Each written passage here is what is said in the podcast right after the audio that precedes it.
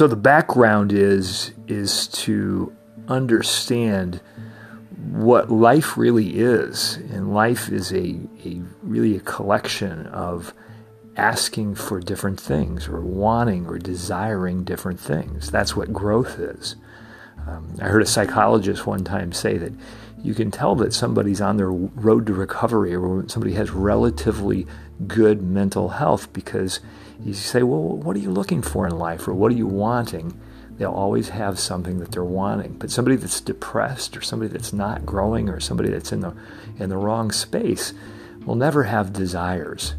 So it's truly, in many ways, our desires that, that cause us to grow and cause us to become more than what we, what we already are. Now, the interesting thing about it is, as a, as a martial arts teacher, uh, a lot of the, in many ways, misinterpretations, I think, of some of the uh, uh, Eastern philosophy is that we should be without desires.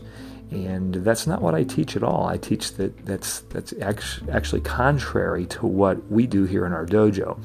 And there's a very simple reason for that the very fact that somebody wants to be free of desire is also a desire.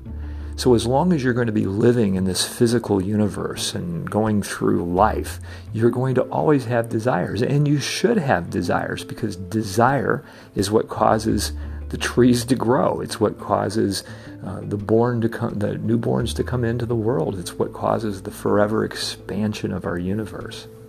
So now, we understand that desire is, is good. Everybody in the universe has the same thing in common. We all want things that we don't have, whether that's a black sash in martial arts or whether it's a greater financial future. We're all heading in the same direction.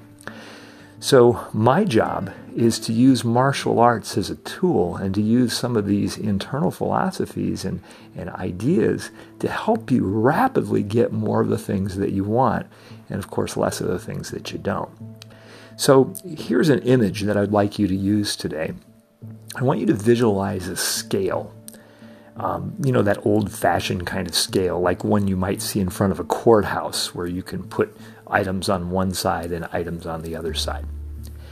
And on one side of the scale is your desire.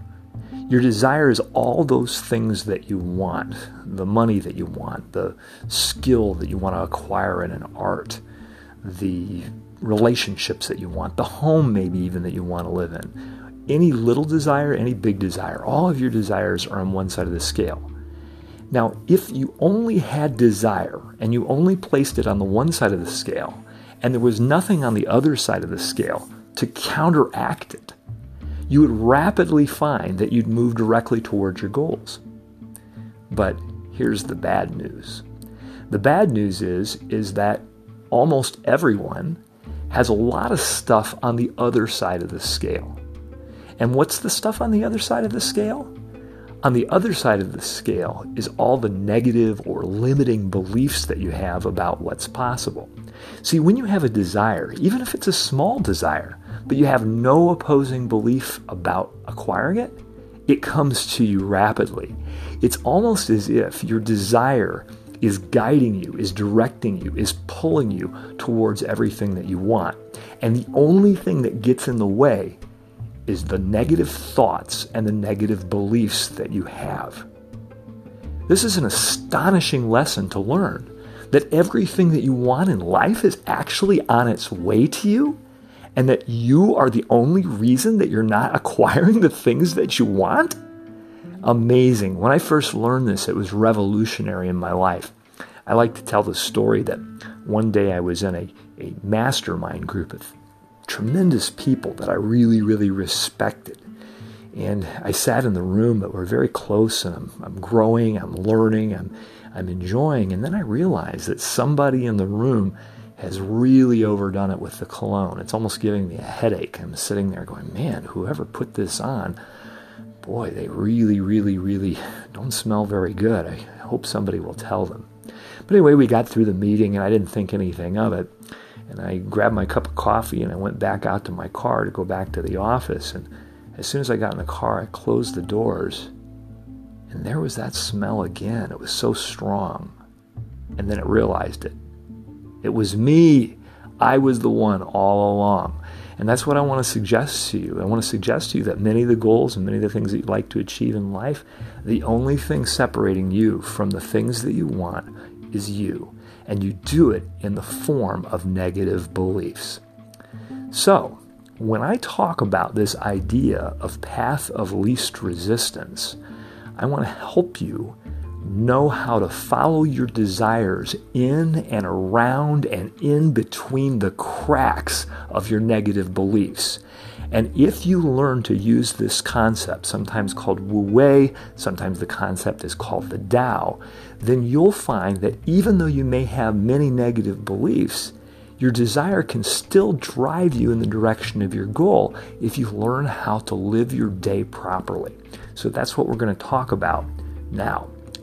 So, to understand the concept of path of least resistance, it's good to have an analogy. And I want you to imagine that you're getting ready to walk into a bar. And in that bar, it's filled with various people. But you have a desire. And the desire that you have is to get along with people, to socialize, to enjoy the experience of camaraderie, of, of being at a bar. So you walk into the bar, but you have an awareness. You have an awareness that one person sitting at the bar has very strong religious beliefs. There's another person sitting at the bar that has different religious beliefs, but they're very strong too. Someone else at the bar is very political. Somebody else is on the other side of the aisle politically. Somebody else is, is very, very strict on their diet and they're a very strict vegetarian. And there's all of these different beliefs. And at the same time, you still have a desire that you would like to have enjoyment and have a good time at the bar. So, what do you do? Well, you just know that there are certain subjects with those people that you don't bring up. You don't bring up religion in that bar. You don't bring up politics in that bar. You don't bring up your diet in that bar with those people. Instead, what you do is you look for common ground. Common ground are the things that you could talk about that would feel good to everyone. And if you're successful in finding that common ground, everybody will have a good time and you will get what you desired. What did you desire? You desired camaraderie. And that's the reason that you walked in in the first place. So here's a question if you were in a situation where you were actually walking into that bar and desiring camaraderie and didn't get it, why would that be the case? Well, there's a couple of reasons why it might be the case. Number one, maybe you imbibe a little bit too much in the offerings from behind the bar, and so you lose your focus. In other words, because you're drinking, you're not paying attention to what you really desire you sort of let your inhibitions down and then you let your beliefs come out and verbalize them and it causes conflict. And that happens all the time, especially in some of the rougher bars, if you know what I mean. But the other thing that you might do is if you don't get what you wanted, it's only because that when you went in, you didn't go in with the proper intention. The intention was not to win somebody over to your political point of view or to make somebody eat the way you eat or follow your particular religion. If you walked in with a different intention other than having a good time, you might end up having a bad time. So, that analogy works perfectly when it comes to deeply understanding our day and the path of least resistance.